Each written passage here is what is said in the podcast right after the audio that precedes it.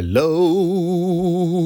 hello, hello, you lovely, lovely people. Welcome back. It's the first episode of the Hurtwood Muse podcast for this calendar year. Not a new academic year, but a new calendar year. 2024. We are living in the future, people. It's actually happening.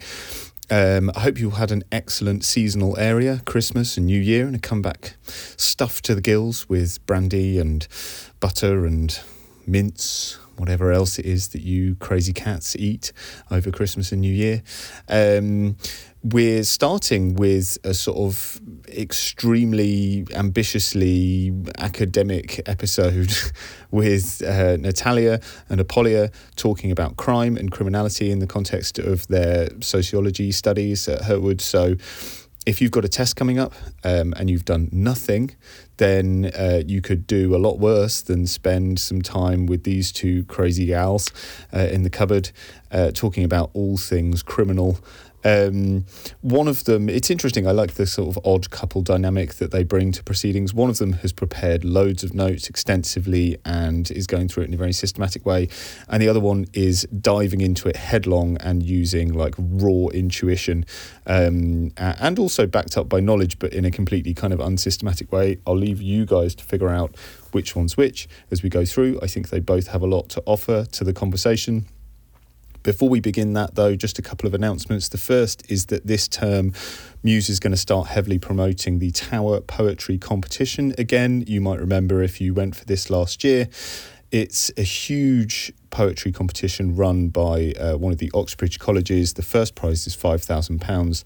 The deadline is in February. Uh, if you want more information, um, just search Tower Poetry Competition online, and I'm sure that'll steer you in the right direction. Google or whatever other search engines are available. Um, and the other announcement is just little reminders that if you want to get involved with the podcast, we have a recording session every Thursday afternoon in SP4 between sort of three and five do come along, uh, just email me in advance and we can book in a slot so that you can record with a friend or whatever it is, your subject of particular interest that you want to have a conversation about. Um, other than that, without further ado, we'll hand over to Natalia and Apollyia talking about crime and criminality in the context of their A level sociology studies. Take it away, folks. Until next time. Bye.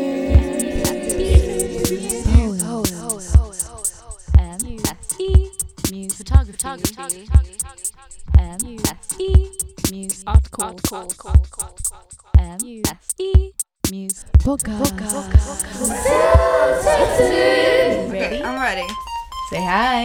Hello. Hello. this is Natalia. Hello. And Apollyia. Hey. and we're gonna do like a Sociology. the night before sociology Yeah. crime uh, Right. podcast. We, we, all, we all know it. We have a test next morning. We had a week to prepare for it. Did we do anything? Absolutely not. So what do we do? We go and sit in the kitchen, make ourselves a very strong cup of coffee, or a hot chocolate in Apollyia's case, and try and pound all of the, the stuff into our brains. So if you were in that same situation, welcome and enjoy. Exactly. So we'll start with media and crime. Mm-hmm. Uh, for, so first, I have the media representations of crime. So it, it said that media gives a distorted image of crime compared to official statistics. For example, the media overrepresents violent and sexual crimes.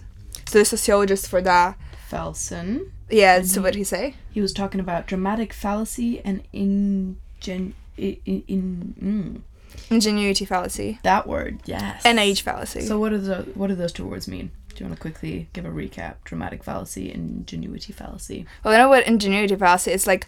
The image that you have.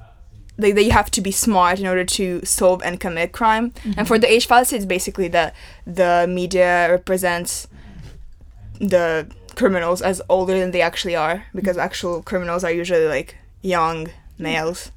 Yeah. Uh, other than that, I have for the representations of violent and sexual crime, I have that Ditton and Duffy say that 46% of media reports are on sexual violent crimes, crimes, but there it's only 3% of police reports.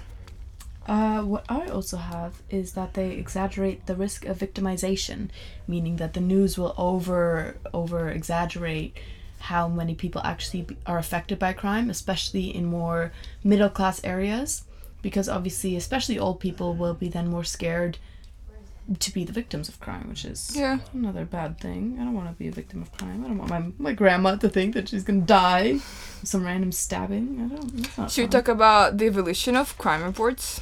Oh, I We have have that. anything on that. So I have.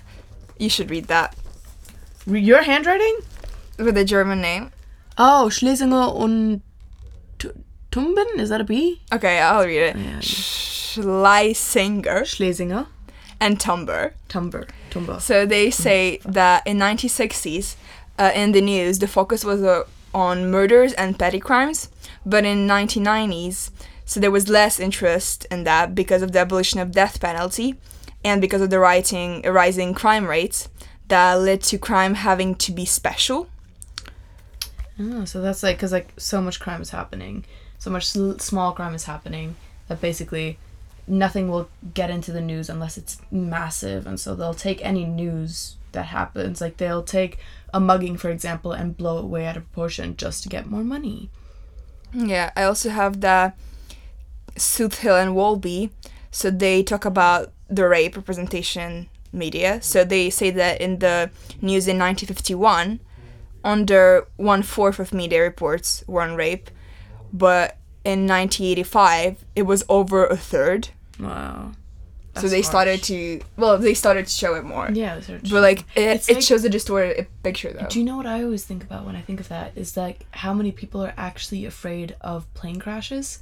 Like that's a genuine fear. The fear of flight is genuine, and there has been like more people reported that they had a fear of flying because it gets reported so much, and like when it gets reported, they blow it so much out of proportion. Even though when you actually look at the statistics, Yeah. plane crashes. First of all, a plane crashes are really unlikely, and second of all, dying of a plane crash also highly unlikely. Most plane crashes, they will like the people will Yeah. survive.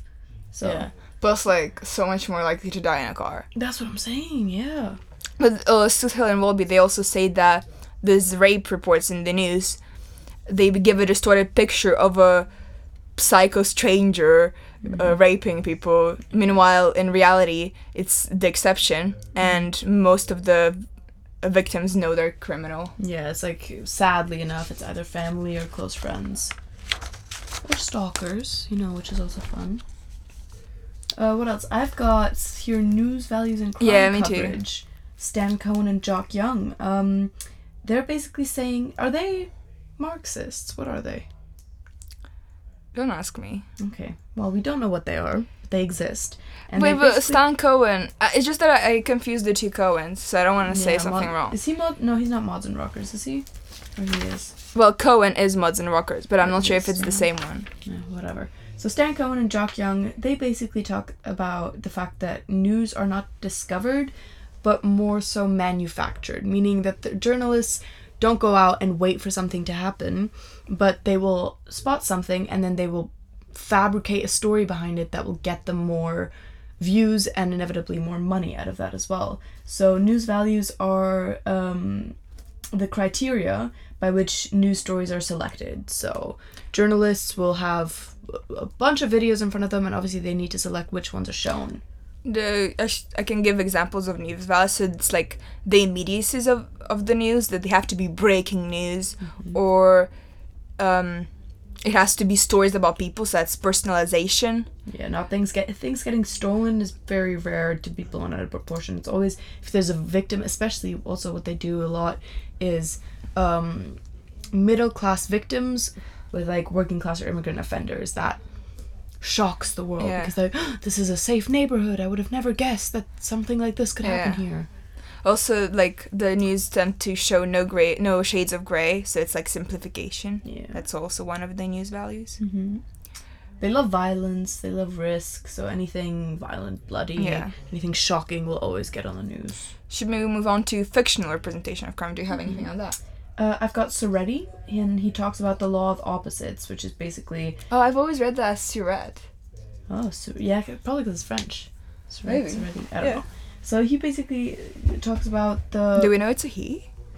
they basically talk about the fictional representations of crime and how they are basically the exact opposite of what official statistics show and uh, similar to like news coverage so if you see a cartoon or well, cartoons maybe not the right thing if you see a crime movie they often show um, um, they often show a lot of violence, a lot of drugs, sex crimes, and they're very overrepresented, uh, overrepresented because they look great on film, right? They also show that um, f- fictional crimes are often the result of either greed or intense calculation rather than just anger in the moment. Domestic disputes, yeah. Exactly. Uh, fictional one- crimes are also often committed by like this psychopath stranger, like a, Apollyia was mentioned before. Was usually it's se- sex crimes are mainly committed by people who know the victims. Also, fictional cops usually like always solve their case. Like you'll watch a movie, and at the end. It'll either be like a cliffhanger, but that's rather rare. It will always be like, oh, the smart cop finds the criminal, but there are a lot of actually unsolved cases, especially because they're not always these massive murder cases. It's small crimes, but cops oftentimes sadly just can't be asked to deal with them. Yeah, and plus, like most of the crimes are like not solvable, like corporate crimes and stuff. You don't have But basically, what Surette is saying is that the law of opposite, it's like the opposite of what's in official statistics, Mm. but actually it's very similar to what news show, which is interesting. yeah. So do we, so the main debate on media and crime, it's like does media cause crime? Tea is good. So she's drinking mint tea. Mint tea. I have that. So one of the main cases that media does cause crime is the um, Bandura Bobo doll Oh, study. So it would argue that If you do children yeah. copycat violent scenes If you do films. psychology, you'll know the Bobo doll experiment as well. Basic, Yeah. qu- quick summary: kids are put in a room, uh, either shown videos of adults playing with toys in a violent way or playing with toys in a nice way, and then they bring the toys into the room and see how the child reacts. And oftentimes, the child will imitate what they saw in the video. So if they saw a video of an adult playing violently with those toys, they'll smash them around, throw them against walls, and start crying and throwing tantrums. Whereas if they saw a video of the adult playing with the toys in a nice way, in a calm way, they'd rather brush the doll's hair rather than throw it against the wall. So that's copycat imitation behavior. Uh, also, there's like the Jamie Bulger murder case, Mm-hmm. and I have a lot of sociologists on that. She actually I barely have any. That's because I do extra notes from the textbook. It's because she does extra work on a textbook. it was for the 30 marker. What I can't. Which. So we had a 30 marker? mark on the on the debate, and I just didn't have enough notes, so I just went and Did we do this in the book about? Or was it? I test? didn't. No, it wasn't book about. It was a plan. The plan of the thirty. marker. Keep talking. Keep talking. Yeah. It'll be fun. So the Newson, he argues that there is a link between watching violent media and the killer's action. So did you explain the Jamie Bulger case? Couldn't you would do that better than me? Uh oh god, Jamie Bulger case. Right. So two young boys. I can't remember how old they were. I think they were around. I think like they were 13 or something. No, younger. I think it was like eleven and ten, something like. Oh, not not full blown teenagers, still children. No, they're like they're like children, children. Yeah. like tween. tweens. tweens. Tweens. But yeah, um, so basically they had a long history. Both of the kids had a long history of abuse in their family, uh, absent parents. What's this? They were 11 years old, and their They're names were Thompson and Thompson, not Thompson. Thoms- Thompson, and another guy. I, I cannot read that. Venables. It's your handwriting. I can't read my handwriting, but I'm not sure I, I spelled it right. whatever. So they had a long history of abuse in their family. Um, absent parents, they would often troon from school, and nobody would really check up on that. They also had a long history, and now this is where the Bandura case kind of becomes important, and the the Bobo doll experiment, where people draw inspiration from that, is that they would watch a lot of violent movies. So apparently they games. watched Child's Play. They watched Child's Play, which is great horror film if you are over 18, I think. I never it's watched 18 that. plus. Um, yeah, because you don't watch horror movies. I They're boring. It's a great film. It's it's like t- typical gore Okay. and like just horror, like jump scares. That it's Okay, it's stuff nothing- Olivia would like. Sure. but so they watched that. They played violent video games, and um, Did they? Yeah, they did as well. And then one day they I don't know what exactly their relationship was to the child. I don't think they had a really. I, I think, think- they just came up to him, uh, like at a mall. park, at a mall, something like that. So they ended up um with a how old was that kid? Five, four, like like under five. s- significantly younger. So they fi- they find this kid right, and they decide to basically kidnap him in broad daylight. They walk in the streets to try and are basically dragging him. The kid is screaming. People, in retrospect, witnesses have come forward and said, "Oh yeah, I saw the three guys, but I didn't really think much of it because maybe they were just siblings. You know, you didn't know. Also, it was different times back then. Whatever. People just kind of ignored it. So they drag this screaming, helpless child into the woods and um." Without getting too graphic here, they did horrendous things. They copied some of the things that they saw in Child's Play and did those same things to that child, and it sadly resulted in that child's death. Um, they did end up getting caught, obviously, put under police surveillance, and they end up in juvenile prison. Um, where I don't are they still in there? I don't think so. I think, and I, I, I for, for a long time. I know that they've changed their names and stuff. exactly. So And so they've probably been released. Yeah, they're trying to get back out into society, and what the prisons will do in that case is they'll give them new names, basically a whole new identity, because it's very dangerous to put people like that back out into society because there are a lot of people that would literally want to kill them. And people are obviously arguing now was it their f- fault per se? Yes, they did kill this child, but were there other factors affecting them that led them and kind of forced their hand in a way? People argue, oh, it was the violent video games, oh, it was the absent parents, oh, it was the alcoholism, and it was the abuse in the family. But others are also just flat out saying they weren't, they were kids, but they knew what they were doing. They they saw this screaming child and decided to do horrendous things to it and eventually kill it. So others believe they should be in jail forever. Yeah, so Yeah. Newson says that there is a link between them watching violent media and killing the child. But uh, Newber and Hegel, Hegel, they criticize that and say that more than a thousand studies concluded that this is not proven, that there is no link between watching violent media and doing like violent stuff. Ooh, I've got a great quote from Schramm et al. I love that name. Any name with et al, I'm like, yes. Yeah, yeah, yeah. Uh, so he basically says for some children, under some conditions, some television is harmful. For some children, under the same conditions, it may be beneficial. But for most children, under most conditions, most television is probably neither harmful nor beneficial. So it's Yeah. very, it's all these cases that we we talked about. They're very circumstantial. So it's like, in that situation, yes, but oh, but this detail and that detail. And what Schramm is basically saying here is he's saying, yes, there are absurd cases, and yes, they need to be talked about. They cannot be ignored. But in most cases, you can't generalize in that sense. In most cases, it's neither harmful nor beneficial. Yes, there are learning videos out there, for example, for sociology as well. There's this podcast out there, right?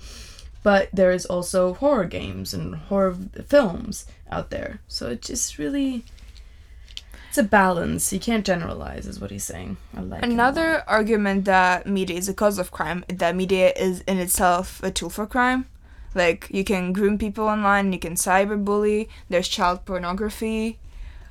Uh, However, this is criticized as well because, well, media is also a tool to solve crime. For example, you can film videos of crime scenes and there are like Reddit community solving crime because people are interested in it. Did you talk about Sonia Livingstone? Oh yeah, no. She was kind of saying that. So what I've got written here is people continue to view media as harmful, as they view childhood as Yeah. a sacred and uh, as sacred and a time of unconditional innocence. So, so that's the whole thing with the risk society as well. We talked about family in A one. She's kind of playing into that, and in different in different cultures as well. There is no media that children can access, and yet there is still crime going on. So Yeah. you can't really. It's a cultural thing, is what she's saying basically. Yeah, and another thing that makes media a cause of crime is that it glamorizes crime. So here we have the Stan Cohen study on the mods and rockers. Would you want to explain that? Um, mods and rockers, basically two uh, more groups. They were not gangs. They were not violent gangs. They weren't involved in any like. They were not known for being involved in any drug activities, any other gang violence, none of that. it was mainly just a style choice, a music choice. Um, yeah, it was more of an aesthetic for them, right? So the mods were kind of these posh people, always in suits, slicked back hair, you know, smoking cigars, all that. Whereas the rockers would ride on mopeds, listen to rock music, have spikes in their hair, all of that, right? And then So that was in the 60s. uh, 60s, thank you, yes. So then basically what happened is um, in a small town, this is in England, right? Yeah, on Easter bank holiday, there were some minor scenes act of vandalism and a few scuffles between some mods and rockers, and the media reports over exaggerated what happened, giving an impression that Clacton, that's the place that it happened, had been terrorized, which generated a moral panic with mm-hmm. hostility towards the youth groups. Mm-hmm. And before the events, the groups didn't actually see each other as rivals and didn't identify as such as were like just- mods and yeah, rockers. they were just however, yeah. However, other young after the incidents, other young people started to identify with one or the other. Yeah, and it and it kind of got into this whole whole thing. Even if you were a mod or a rocker before then, it was like, oh, we didn't see you as rivals, but now that this has happened, we need to fight to stand up for ourselves in a way. Even if they weren't involved, they were like, we have to we have to show ourselves. We have to be proud to be either a mod or a rocker. So they kind of got together again. This was a planned date where they got together on a, some sort of beach. Can't remember which one, but they got together on a beach and it the media also knew about this, so obviously everybody kind of came prepared. Mods and rockers both ready to fight, and the media ready to film it all and then post it in the news. Um, so that led to a large outbreak, vandalism, rioting, all of the good spiels. Um, yeah, so the main yeah. thing about Cohen that he talks about moral panics and how the media created moral panic.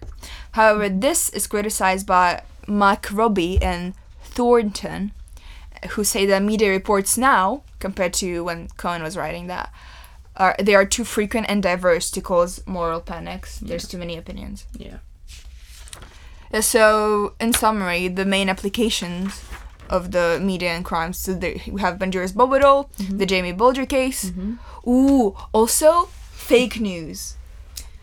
And But did we really talk about that? I- Fake news and crime? fake news on TikTok. How it's so much easier. Yeah, no, no, no. I get, I get what But you're why saying. did we have? You remember disagree- I don't that? Remember that hand on TikTok that we had? A what? Uh, no, Oh, and that yeah, no, know TikTok you're basically they were talking about how there was like a whole panic and a series um, of TikTok thingies Because with the Nicola Bulley case. Yeah, because everybody can say whatever they want on TikTok, right? Yeah. Freedom of speech and all that spiel.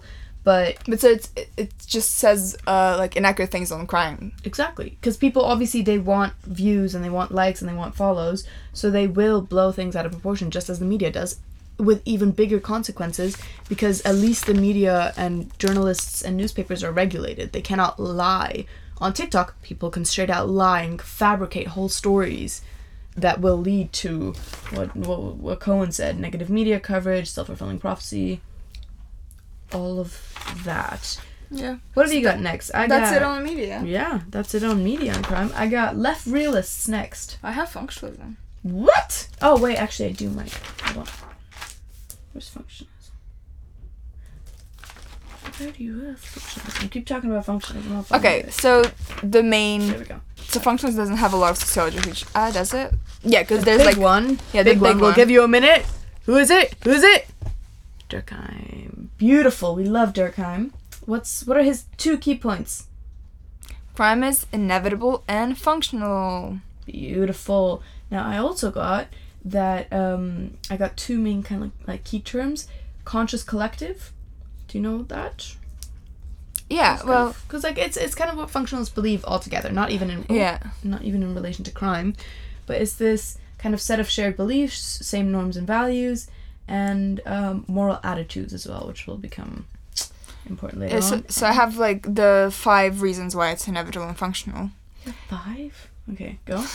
One is boundary maintenance. So that shows uh, what behavior that the crime show what behavior is unacceptable and reinforces their ideas about illegality. Mm-hmm. A second one is that crime enables social change. So sometimes public side with the criminal, indicating that there's a need to change to law. A third one is that crime enforces social cohesion, so it brings society together against the criminal. Mm-hmm. a fourth one is that crime is acting as a safety valve, so it releases the stress in society. Who else talks about the safety valve? Two people. Davis and Polsky.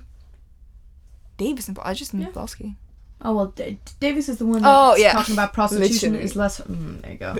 Oh, congratulations. Davis talks about prostitution is less harmful than rape, and Polsky basically saying that pornography meets sexual desires, lowering the risk of causing damage to the nuclear family. So basically, if you watch porn, you're not going to go out and cheat, and if you use a prostitute, you're not going to rape anybody.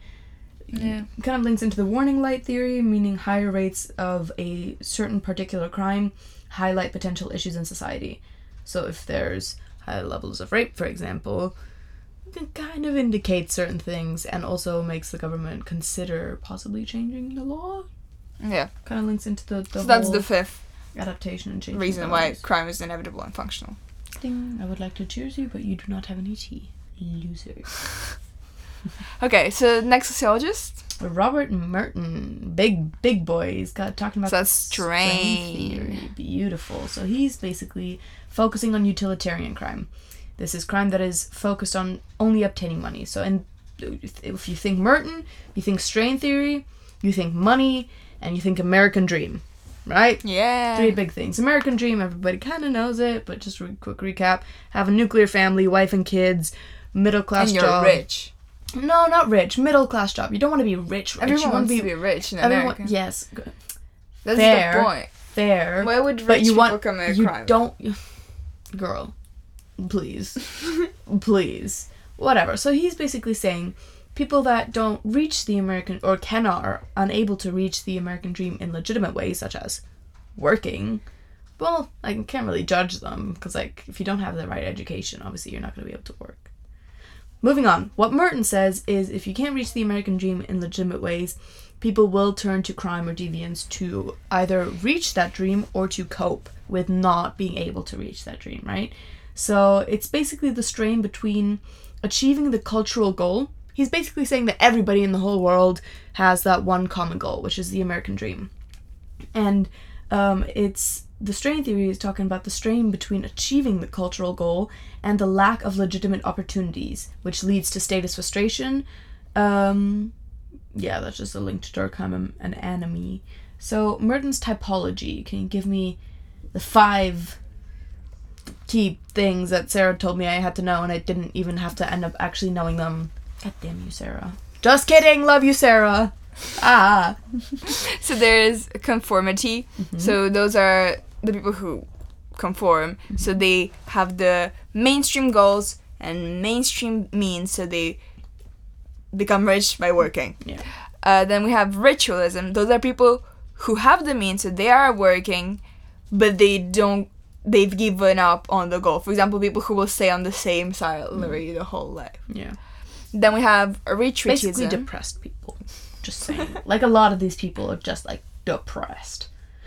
Moving But on. what's that? What's that thing? Um, ugh, I don't know how that called in English. Whatever. So then uh, we have retreatism. So people who don't have Retreatism. yeah You like retreat. retreat into yourself. It's like a snail that goes into like a soul cocoon and just lies there. Again, depression. That's literally what yeah, you is. don't have the goals, but you don't have the means either. So Like you just turn to drugs and eventually kill yourself. This got really sad really quickly. But then we have innovation. So they don't have the means, so they cannot like they don't have maybe the right education or work. So they will commit mm-hmm. crime to achieve the mainstream goals. Yay, do drugs. But Sell then- drugs. Sell drugs. Not do drugs, sell drugs. Yeah. So then then last time we have rebellion. They don't they don't they have different goals and they have different means. So it's like the environmental activists, for example. Mm-hmm. Or they have like goals religion. Yeah. This is not saying that, uh, again, remember, this is Merton strain theory, because I always kind of got a little confused because I went too into a rabbit hole if I would ever have to answer a question about this. And I would AO3, and my AO3 would be like a whole page long. Because I'd be like, well, actually, no, that's wrong. That's like, yes, we know. Even if you don't share that opinion, this is what Merton has been saying. He still believes everyone wants the American dream. Well, no, he's, Not- he talks about the retreatist people who don't want it. No, no, no. Yeah, but that's what I'm saying. He's Yeah, yeah. he's thinks everybody wants the American dream, and that's why he's calling them rebels. Because even if they have what we view as, or at least me and Napoleon hopefully view as genuine goals. You want to be a better person. You want to um, save the environment. You know, advocate for gay rights, all that stuff. Um, you would literally be called a rebel by Merton because you're That's not following cool, the. American dream. Oh, I would love to be a rebel. 'Cause I'm just So a yeah, evaluation. So you've kind of, kind of said some. Yeah. Yeah. So for example, for Durkheim, it's outdated and uh, crime is not functional. For example, for the victims, like why would you say that it's functional for the victims of ra- rape? Yeah. Um, not everyone agrees on what should be criminal. Mhm. Does the consensus even exist? Mhm. And most people who do experience strain don't turn to crime. Like poor people don't do crime all the time. A Suze. Instead of a Suze. Funny. Next, you have the subcultural theories, which is kind of under functionalism, but it's also subcultural theories. It links more to labeling theories. I feel like I have like those two in the same. No, it doesn't. I have the I have it under functionalism. Yeah, fair enough. Well, yeah, it's functionalism, but then it's like a pyramid. Functionalism on top, and then the next tier is subcultures and labeling. No, just me. I have them differently now. I have labeling like as a whole new section. Really interesting. Yeah, no, labeling and different. They are interactions. you're an interactionist. Shut up. I'm not an interaction. Am I? I don't know. I don't know. Shut up, shut up. Okay, where were we? Right. Sub. Ooh, I don't want to get my crocs on you. Subcultural theorists. Um, we got Cohen, which I'm pretty sure that. Yes, this one's Albert Cohen. Stan Cohen is Modern Yeah. Rockers. Albert Cohen is a subcultural theorist. We got Cloward and Ohlin, and we got Miller and Matza. But those are the evolution of Cohen. Is Miller and Matza evaluation? Yeah. Oh my god. Okay, so Cohen, he talks about delinquent boys. Mm-hmm. He says that young working class boys. Oh yeah, so we're young working class boys. They reacted against and opposed conventional culture due to status frustration. So the conventional forms of status are denied to them due to failure at school or at the workplace. So they seek the desire to be given status in uh, alternative ways, for example, violence, antisocial behavior, and this is known as alternative hierarchy, created by them, usually amongst their peer group. And yeah, and so they have deliberate reversal of accepted norms. For example, stealing instead of hard work, vandalism instead of respect for property. So do you want to read the evaluation point? Uh, I got like. That, that that's Miller. Yeah, Miller and Matza, they're evaluating him. Are they? Well, I have that Miller uh, says that lower working class have their own subculture. Like they're not reacting to something. They have their own They subculture. just they kind of just grew up with it. They grow into it. Yeah, they- fair. Yeah, and Matza says that most delinquent boys were not committed to delinquent values. For example, if you steal some, like if you steal some flowers from a shop, Mm-hmm. you're still committed to the good values of having bringing your mom a present for her birthday. Oh, that's adorable. what I kind of have as AF3 here, is, uh, the, the two points, is that there's no clear distinct distinctions between the subcultures, and um, the participation was often only short term. I don't really know what that means. What did I write there To too? What? Is that Cloward and Ohlin? I Cloward don't- Nolan. Yeah. That's someone. That's a whole other thing. oh well. Should we move on to Cloward and Ohlin then? Oh yeah. So what they're saying is that there are three kind of types of subcultures, right? Yeah. So the first one is the criminal opportunity. They're all subculture. working class subcultures. Yeah, all working class subcultures. criminals. Yeah. And all he's kind of linking onto Albert Cohen, all kind of looking for that alternative hierarchy, Yeah. right? Um, so the first one, the criminal opportunity subculture, is basically organized adult crime in a way. You could say that, right? Criminal subculture. It's yeah, Yeah, it's like dealing drugs yeah. in a gang to gain Yeah. money because you want you want crime, exactly money, yeah. money. Then the second one is this conflict subculture, which is which is basically just gang violence. yeah when you like have frustration. Yeah, So that's this is like the release of the masculine testosterone, you know, that just all men need to release. And then the retreatist subculture, the last one, is basically just illegal drug use. So this is no longer selling drugs. This is no longer random acts of violence. This is where you have resorted. This is like the last resort. You are on drugs. You are hooked on drugs. You are a drug addict. You kind of just plummeted Yeah. rock and bottom. So the evaluation of them. Look at The socks that I'm wearing. I know. It's amazing.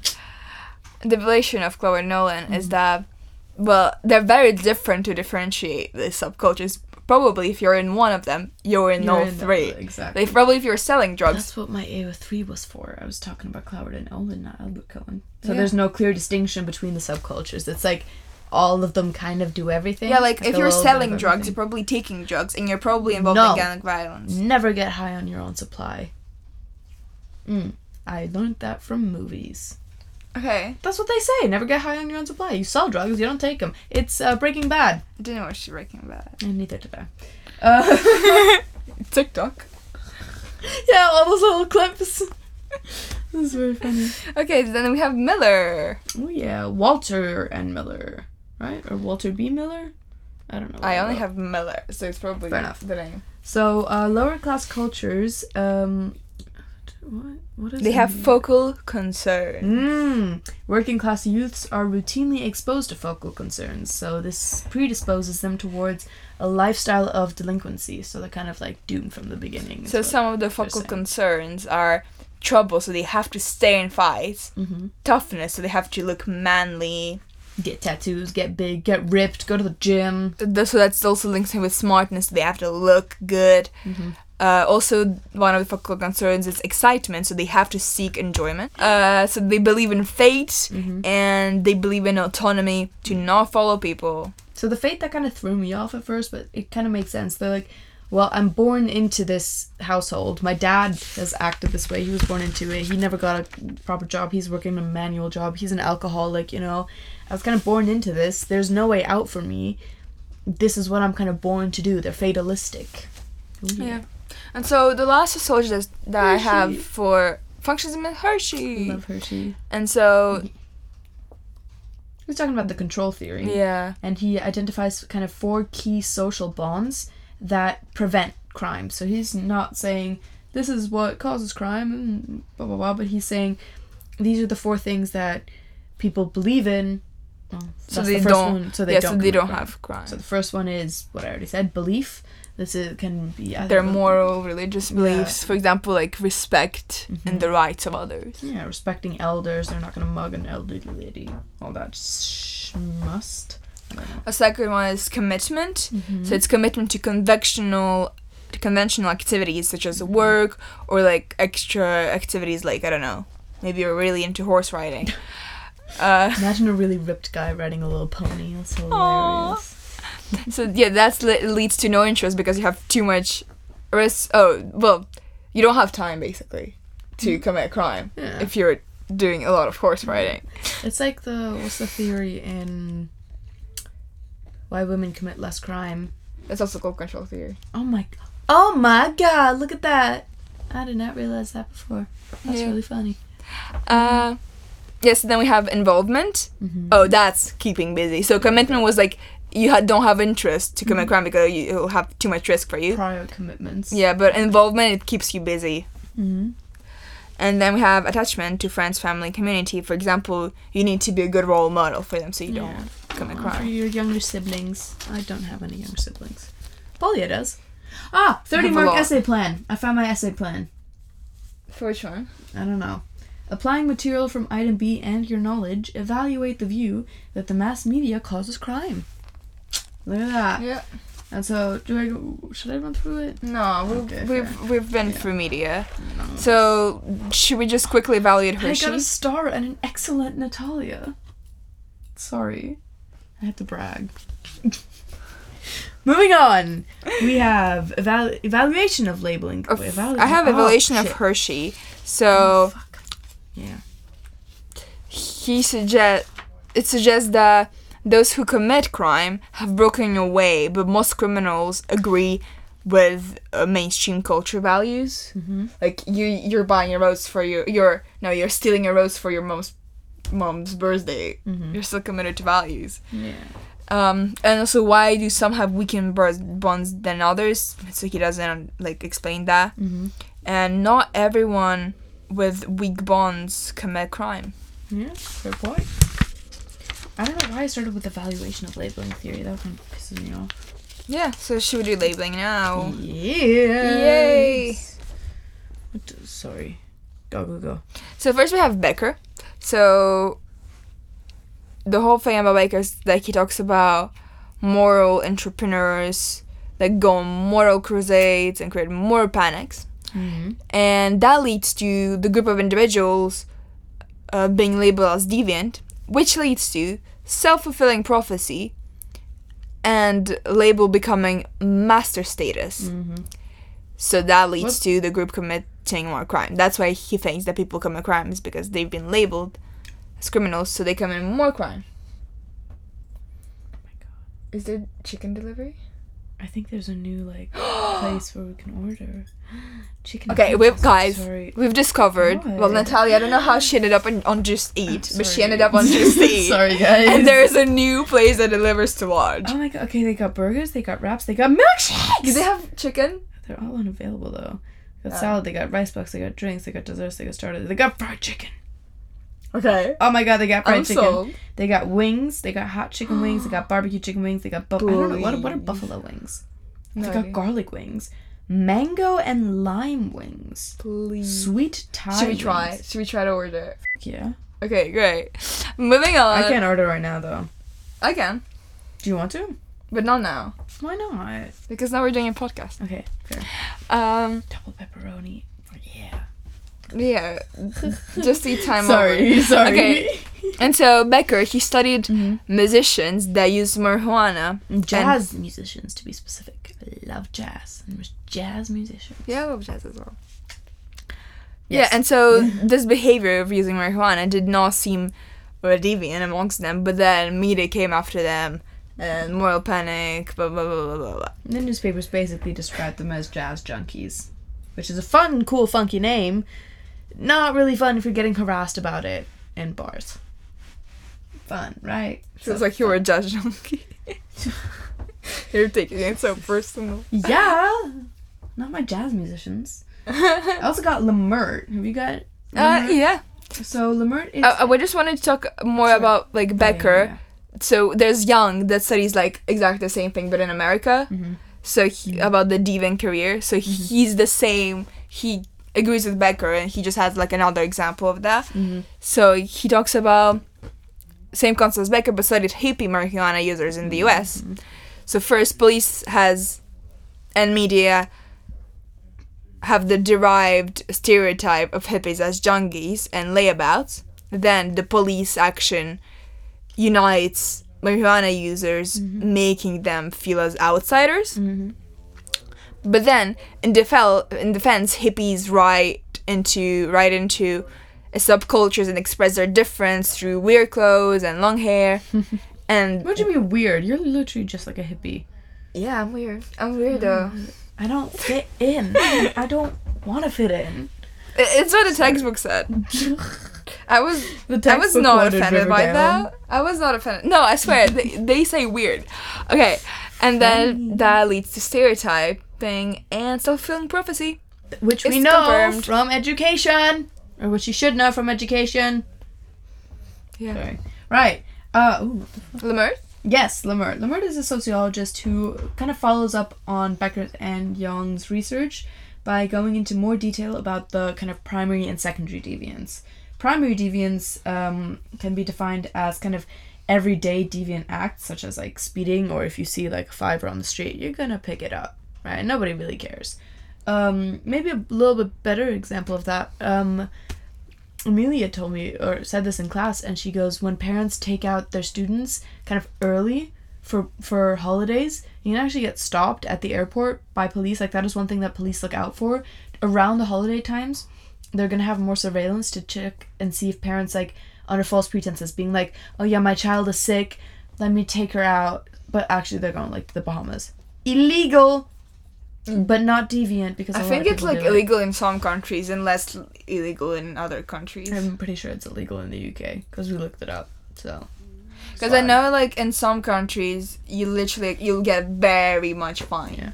In Germany, it's like that as well. Well, mm, yeah, it's kind of like that- truanting's a big thing. But what do I do? Like, uh, it, it's it. I'm saving Just plan for your holidays I'm for saving like four hundred pounds by going on a Friday and then Saturday. Yeah, but if you do go on a Friday and get caught, you're gonna pay up to like two thousand pounds. So Mom's problem.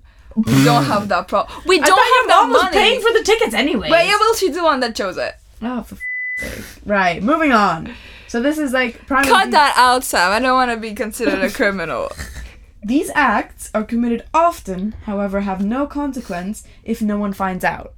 So, like we were talking about at the airport, if no police find out, you're not gonna get fined. Nobody's gonna get hurt. You're good. You are good, right? You're in the or even clear. worse things, like if you download child porn and nobody's gonna find out. That's what the textbook said. Sure. Yeah. Yeah. I didn't want to use that example, but sure. If you want to go there, Polio, let's go there. Right. So, secondary deviation is the deviant acts that kind of like are recognized by others. So, you see someone on the street and they're kind of just like, oh, what are they? They're brushing their teeth out in public. You're gonna notice it's gonna be weird, right? That kind of fits more into secondary deviation. Whereas if you're walking around naked in your own house, you're good. Make sense? I don't know. And so Makes yeah, that that the label of deviant is attached, and that's like the stigma attached to the people downloading child porn. Cicourel. I, love, him. Cicourel. Yeah, love he's so easy to He remember. really is typification. God bless his soul. Hallelujah. Yes, please. So the law enforces and uh, what did I write? Do you want me to go? Yeah, go for it, and, Okay. I'll, and then I'll applicate it. You, you'll applicate. Apply it. it. She will applicate it, guys. Have fun applicating Cicourel. Oh yeah. Right. So Cicourel studied Cicourel studied the relation between police officers and criminals. So and uh, he found that often officers' decisions to arrest are influenced by their stereotypes about offenders.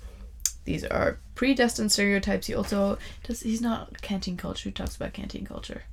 Kind of links into that as well oh yeah, I don't remember. whatever.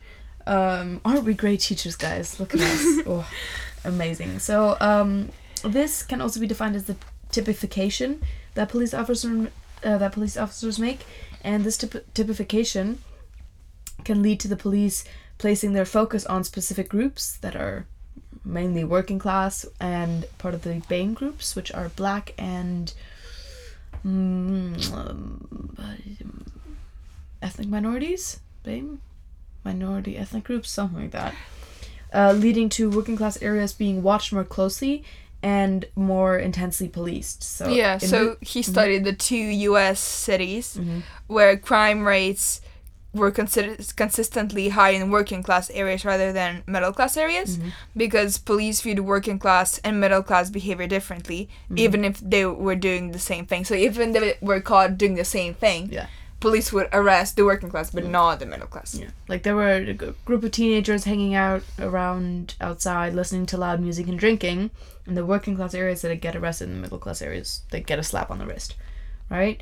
Um, so Cicourel's typification theory states that um, due to labeling, police make more arrests confirming the stereotype. This is kind of there's a fun word for it in German it's called the Teufelskreis, the devil's circle. I don't know if there's an English kind of translation for that, but it kind of means that so vicious cycle it's a vicious cycle. Yeah, exactly. You can't get out of it. It's a loop, right? So because of their stereotypes, they police the areas more. Obviously, if you're going to police an area more, you are going to make more arrests, regardless of whether or not there actually is more crime there. And because opportunity costs, look at that, that's from economics. If you have police officers in one area, you cannot, you're wasting a police officer in another area. So, middle class uh, area is not getting is getting policed by one officer, right? Working class area is getting policed by five. The working class area, and, and they commit the same amount of crimes.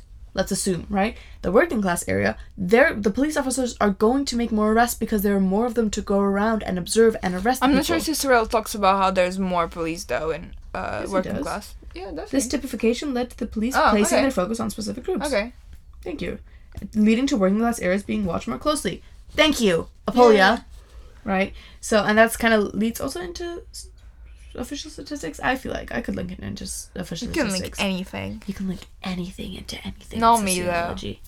I love linking things. natalia can I can. I love. That's how she gets a 23 out of 30, having revised twice for 40 minutes. This is why we're doing this podcast, man. For people like me and for people like you. and for just sociology gals and guys. Goffman was concerned with the importance of interpersonal relationships at the micro level of sociology. Micro level basically means just like looking at things under a microscope. Macro is kind of looking at all of society. Micro level would be like looking at certain groups in society, if that makes sense. Um, he states that individuals who have been labeled may have to live with that social disapproval. So, in his asylum study, he showed that everybody pr- that everyday practices would reinforce negative labels. So, his asylum study basically put completely healthy people in an asylum and didn't tell anybody, didn't tell any of the staff, didn't tell any of the doctors that they were mentally stable, and uh, he just kind of left them there to do their everyday thing.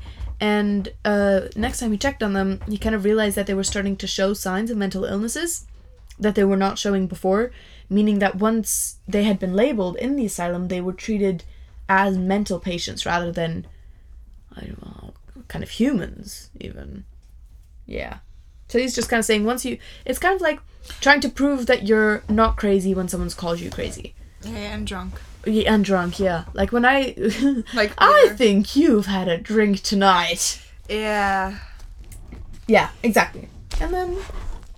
That's Yes, that. should we evaluate? So Goffman should be used as like more of a evidence for Becker and. Young. Yeah. Yeah. So should we evaluate labeling?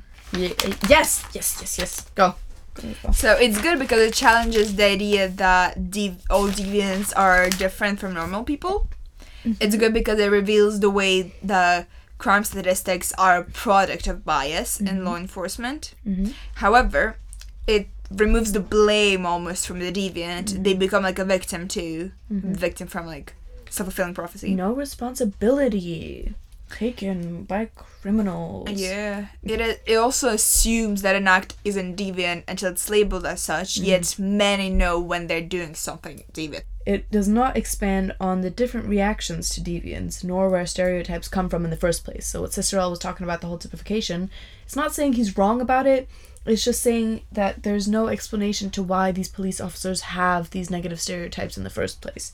Right? Yeah, it doesn't point out to the issues of power in labeling process, like the Marxism, especially neo-Marxists do. Like, why do people like don't like working class? And one evaluation that I can literally that I always use when I forget any of the evaluations that you can genuinely use for anything other than uh realists is that it has no real policy solutions to crime.